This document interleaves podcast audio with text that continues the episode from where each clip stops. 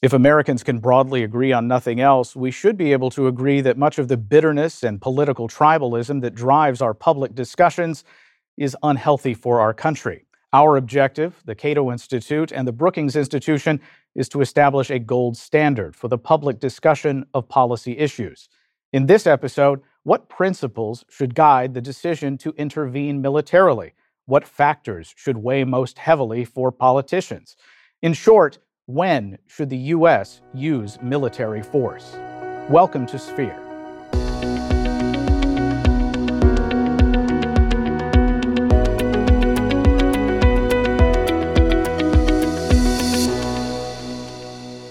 Our panelists today are Melanie Marlowe of Georgetown University, Tamara Wittes, Senior Fellow at the Center for Middle East Policy at the Brookings Institution, and Emma Ashford, a research fellow in defense and foreign policy studies at the Cato Institute. Welcome to Sphere.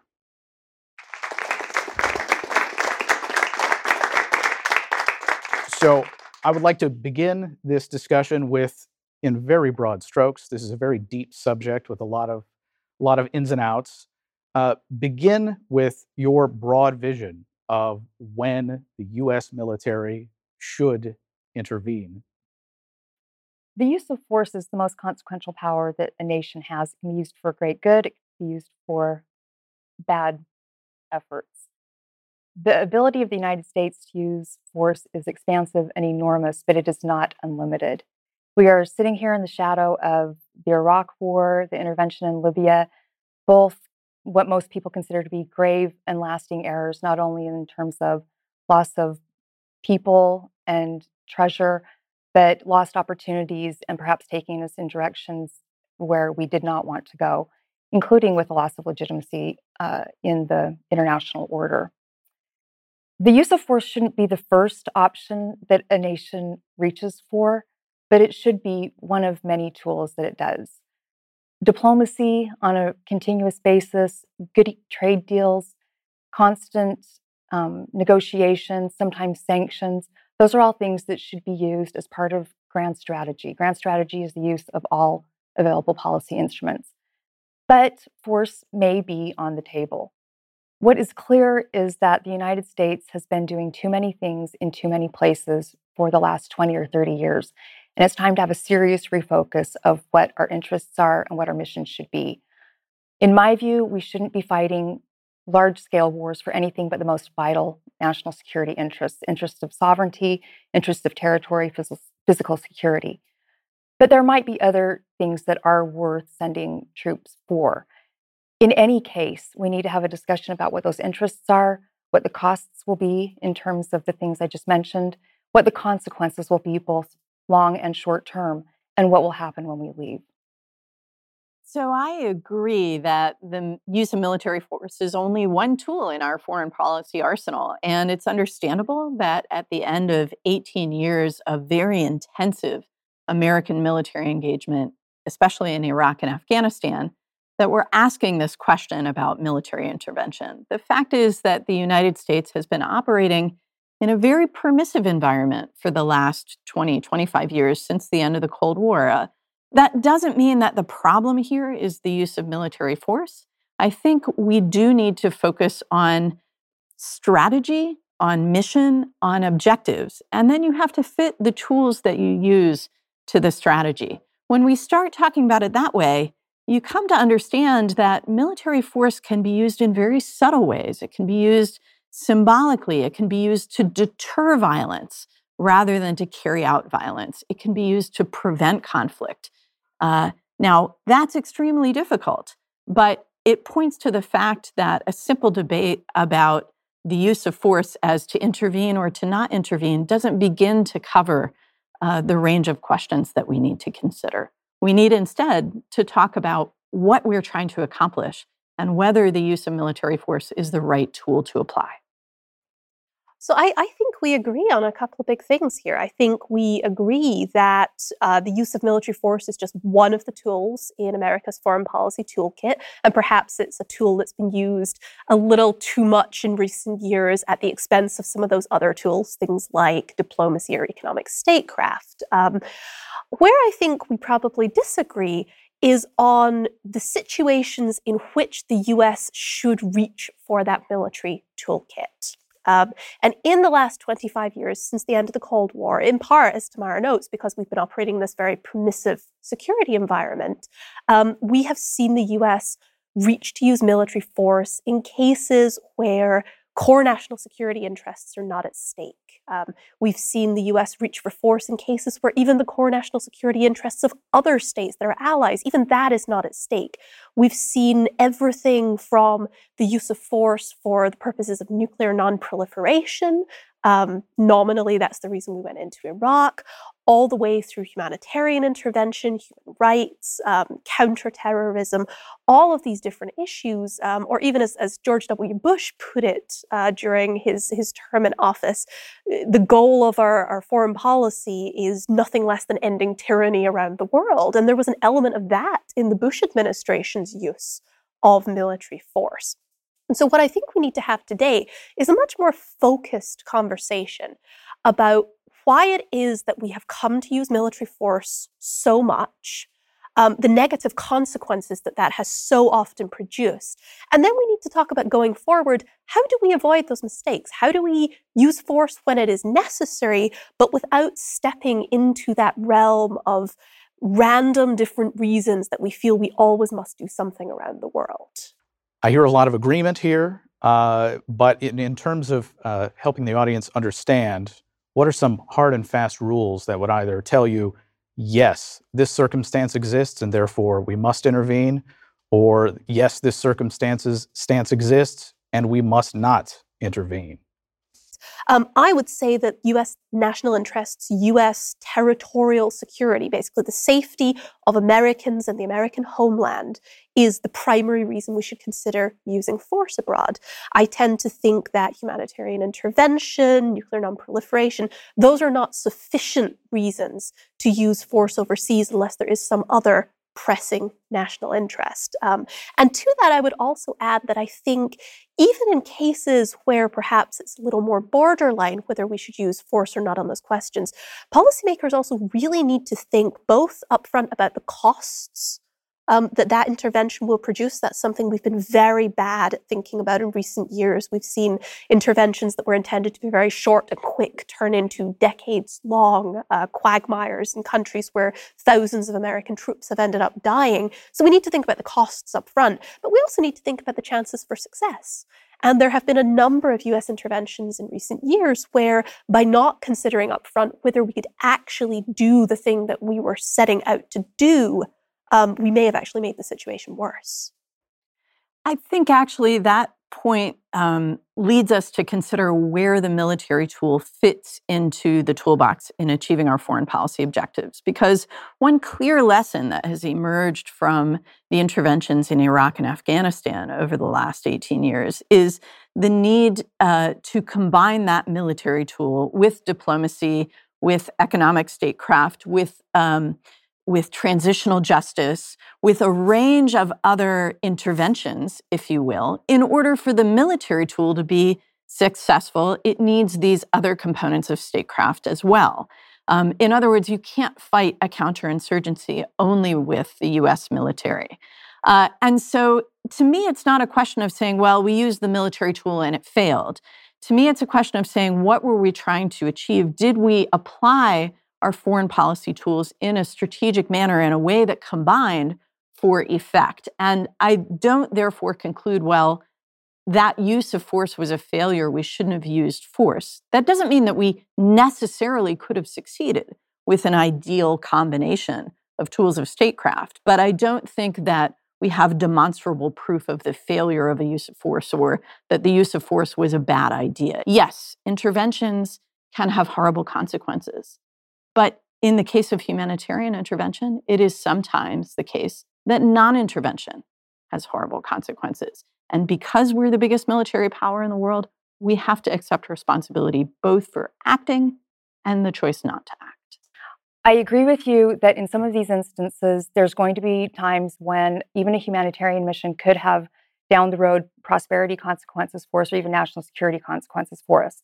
But I rarely I don't, I don't know if I ever think that if that's really the case, then that isn't also the case for other important, strong governments that have strong militaries that should be contributing to the cause.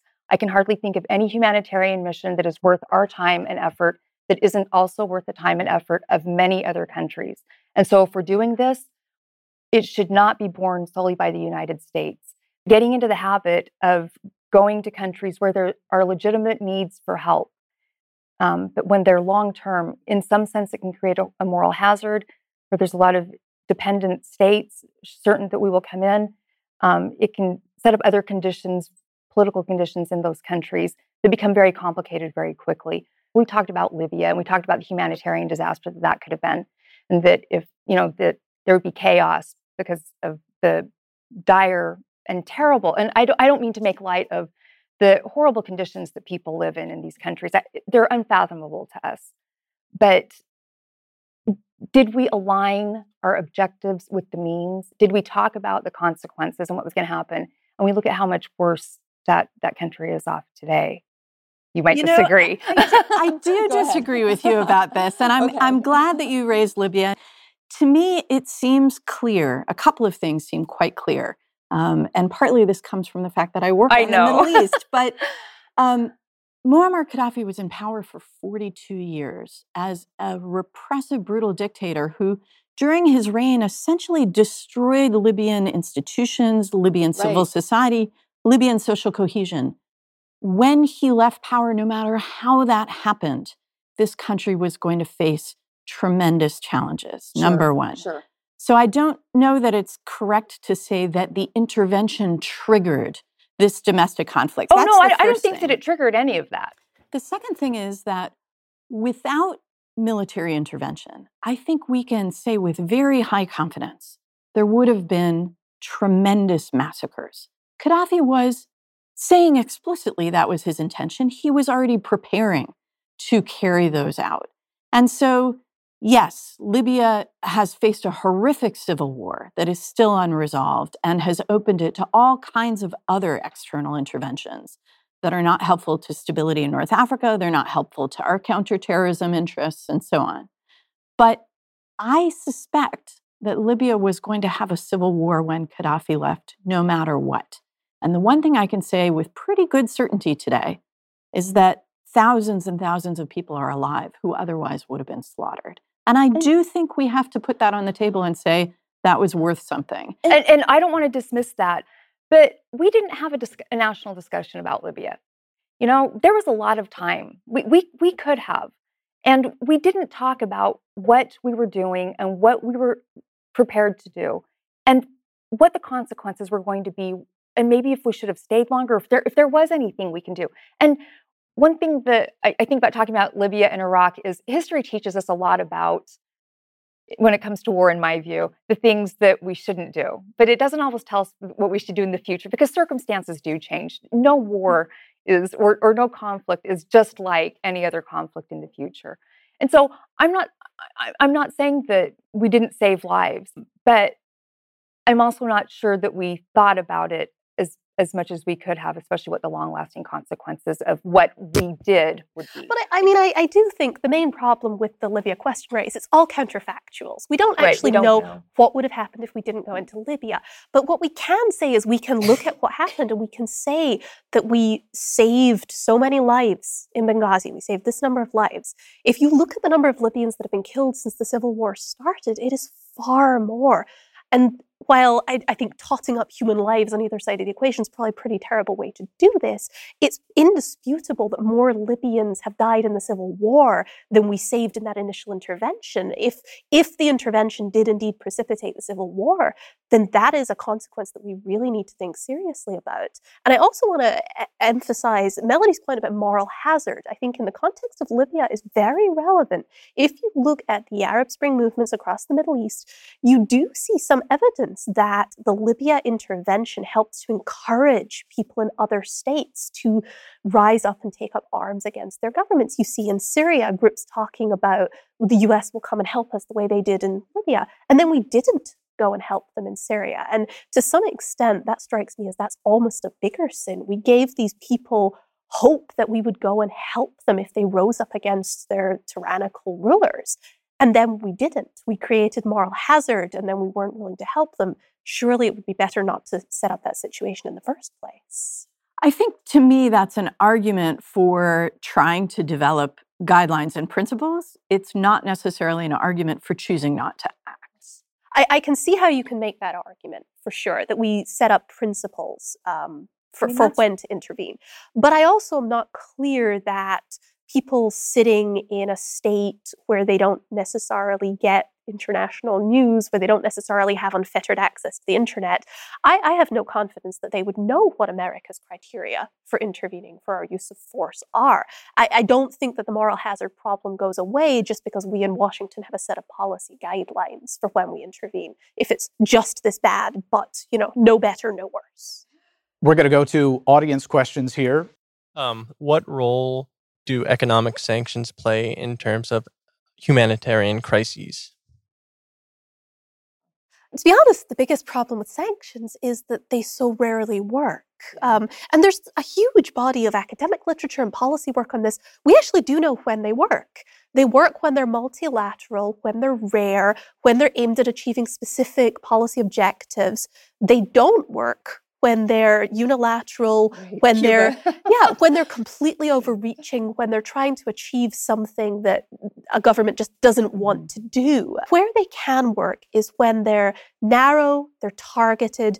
We try to make sure that they impact the government we're talking about rather than just the people of that country.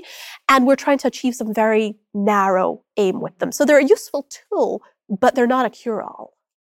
I think that's a really good framework for thinking about sanctions. I would add to it just one element, which is that sanctions are often more successful when they are one component of a broader strategy of coercive diplomacy. And that broader strategy often can include threats of force. So, which isn't to say that you know sanctions end up being a slippery slope to war, um, but you as you said, Emma, they don't work well in isolation. They work as part of a strategy, which means you might have other tools associated with them as well. We have another question right over here. Hi. Um, how would you justify non intervention in humanitarian crises to a potentially critical American audience who's becoming more aware of these issues? So, uh, I, I often come back with humanitarian intervention to the question of what is possible. And I think we have become very inured to this idea that humanitarian intervention is massive US military intervention for the purposes of sort of overthrowing a government or protecting people. That's not what humanitarian mm-hmm. intervention actually used to mean. Humanitarian intervention used to be sending the military to help with disaster relief after an earthquake. Um, and, and I think you know, that's the kind of thing that I think the American people are 100% behind and that we should still be doing. But I do think when it comes to this question of intervening in another state to try and protect, say, the lives of civilians, we need to be honest with the American people that this isn't just a question about the morality of those people are suffering, you know, we should go help them. It should be a question about, well, those people are suffering. Can we help them? And again, this brings us back to that question of can we actually improve the situation by going in, or will we just make it worse? Americans are very generous people, and we do want to help. And it's interesting, you know, looking at the Vietnam War and the controversy over that. I mean, the images that people saw made people at home upset about the war and, and want to end the war. And when we look at pictures of people suffering in other places, we want to intervene. We think that we can help. And we may not understand the scope or we may not understand the political problems, the logistics, how difficult it might be to actually do anything that will be consequential, even if we might be able to do something in, in the short term. You have to uh, have a theory of the case, right? Why mm-hmm. can you make a positive difference is a very important question. Um, it's easy to intervene in the case of a natural disaster because there's no motivated actor on the other side who's determined to cause suffering, right? Um, but that doesn't mean that those suffering at the hands of a motivated actor are suffering any differently than those who are suffering at the, at, at the consequences of a hurricane. So, um, and, and in a certain way, if the United States, as an actor with the power to overcome a motivated actor doing tremendous harm to human beings, morally, perhaps we have more responsibility to help those who are being oppressed or brutalized rather than those who are victims of a natural disaster. So I, I think when you're talking about humanitarian intervention as a moral question, it gets very, very complicated. Um, and, and American public opinion doesn't only consider the politics, they don't only consider the slippery slope, they also consider the morality. The problem is for me, the, the morality question gets you into, well, it's a slippery slope of a different kind, right? If we can prevent suffering, why don't we do it everywhere? Should we go to Venezuela? Right. We don't do it everywhere because it would end up eventually harming our security. If we poured all of our resources into helping other people around the world, we'd end up eventually hurting American security. We wouldn't even be able to defend our country. We wouldn't be able to deal with threats like a rising China or any of these things. So that's the reason we don't do it everywhere. So then the question is at some point we have to draw a line. Where is it that we're going to do it and where are we not? For me, it, it mostly comes down to effectiveness.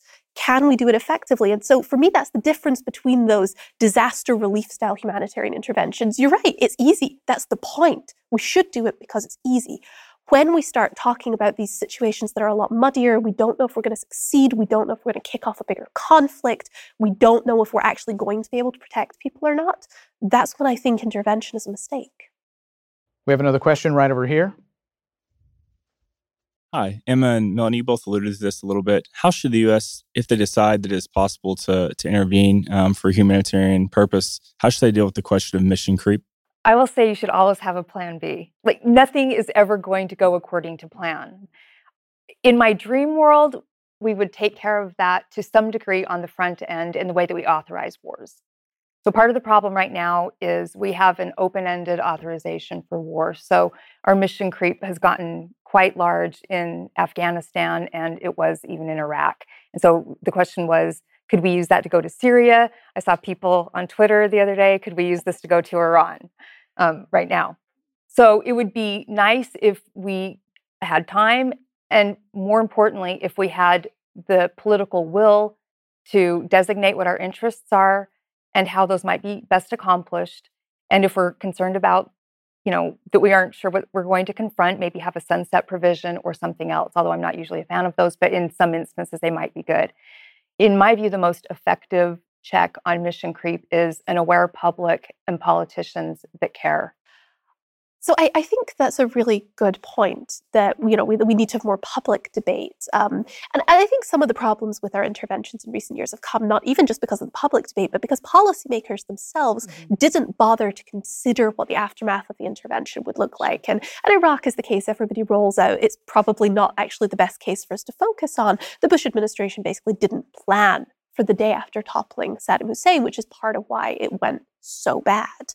Um, but I do think this point about war authorizations more broadly, um, it is helping us to, if not legitimize, then at least to undertake interventions in a lot of places in very small ways that the American public not only isn't debating, but isn't even really aware of. So we're engaged in counterterrorism interventions in countries across Africa. Um, most of the American people, I, I, myself was not aware of this until four soldiers were mm-hmm. killed in Niger last year. And when they were killed there, the question was, well, what on earth were they doing in Niger?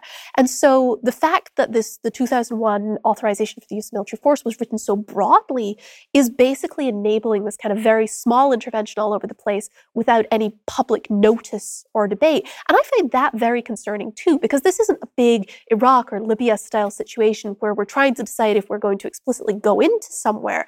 But this is a case where the process has almost become self-sustaining.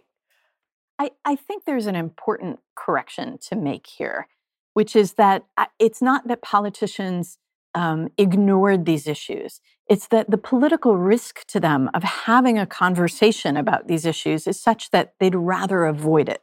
That's why Congress hasn't done anything to amend or update these two authorizations to use military force that were passed in the wake of 9 11. But our soldiers in Niger were not there under those authorizations to use military force. And that's part of the complication we have to reckon with. They were there under a legislatively authorized program to train and equip a foreign military, the premise of which is let's help other countries do this counterterrorism work so that we don't have to do it ourselves.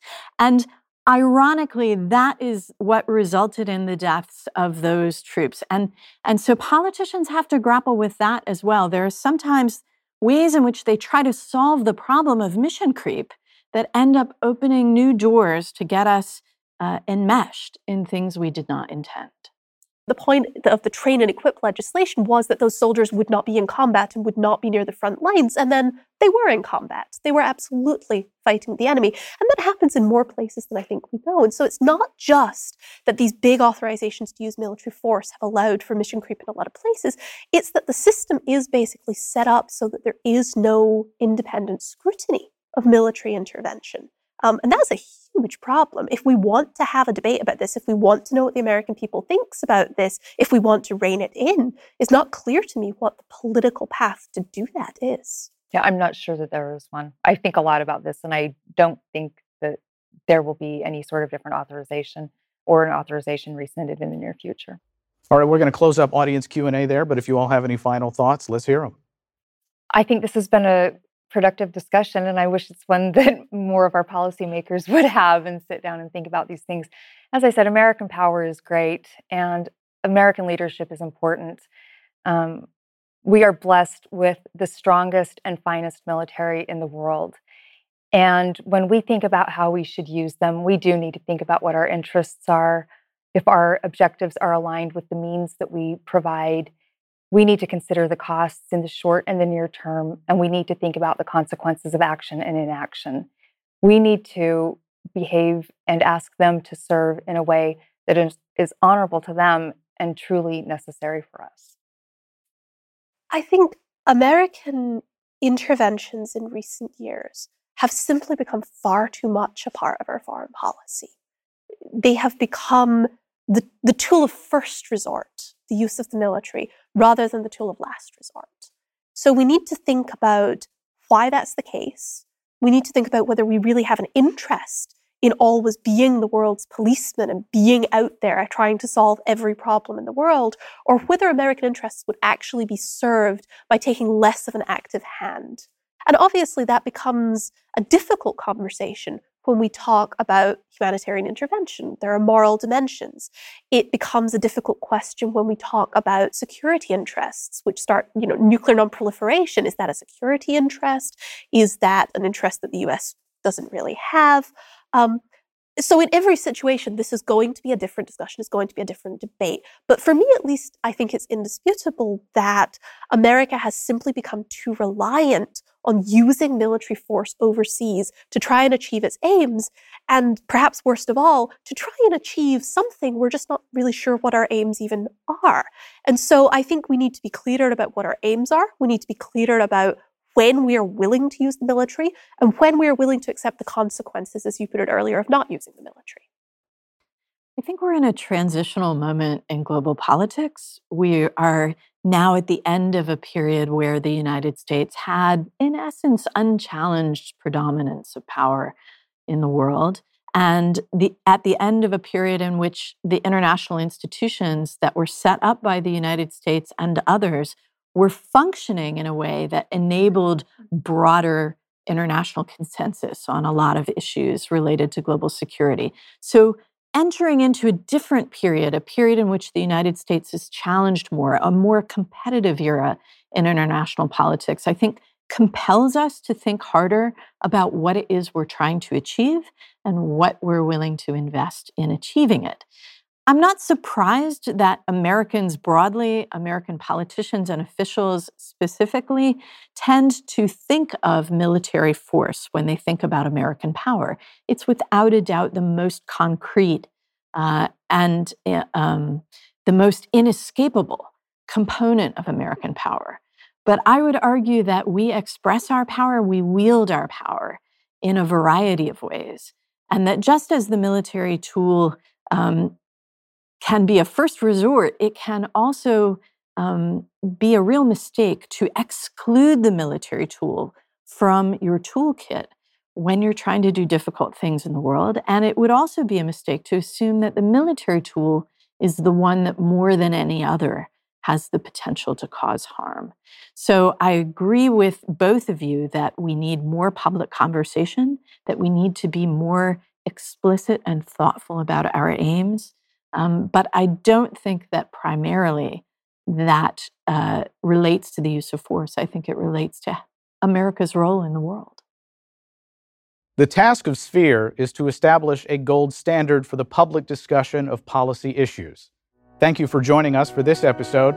Talk to you again next time. Sphere is a collaboration between the Cato Institute and the Brookings Institution. Thanks to our guests, Emma Ashford of the Cato Institute, Melanie Marlowe of the Center for Strategic and International Studies, and Tamara Wittes of the Brookings Institution. Our show is produced by Jonathan Fields and edited by Jonathan Fields and Christina Kendall. Our executive producers are Linda Asu, Leslie Albanese, and Megan Leister. Special thanks to Bella Faccia, Thundershot Studios, and PodcastTexts.com. I'm Caleb Brown, your host, and you can watch or hear more episodes of Sphere at our website, projectsphere.org.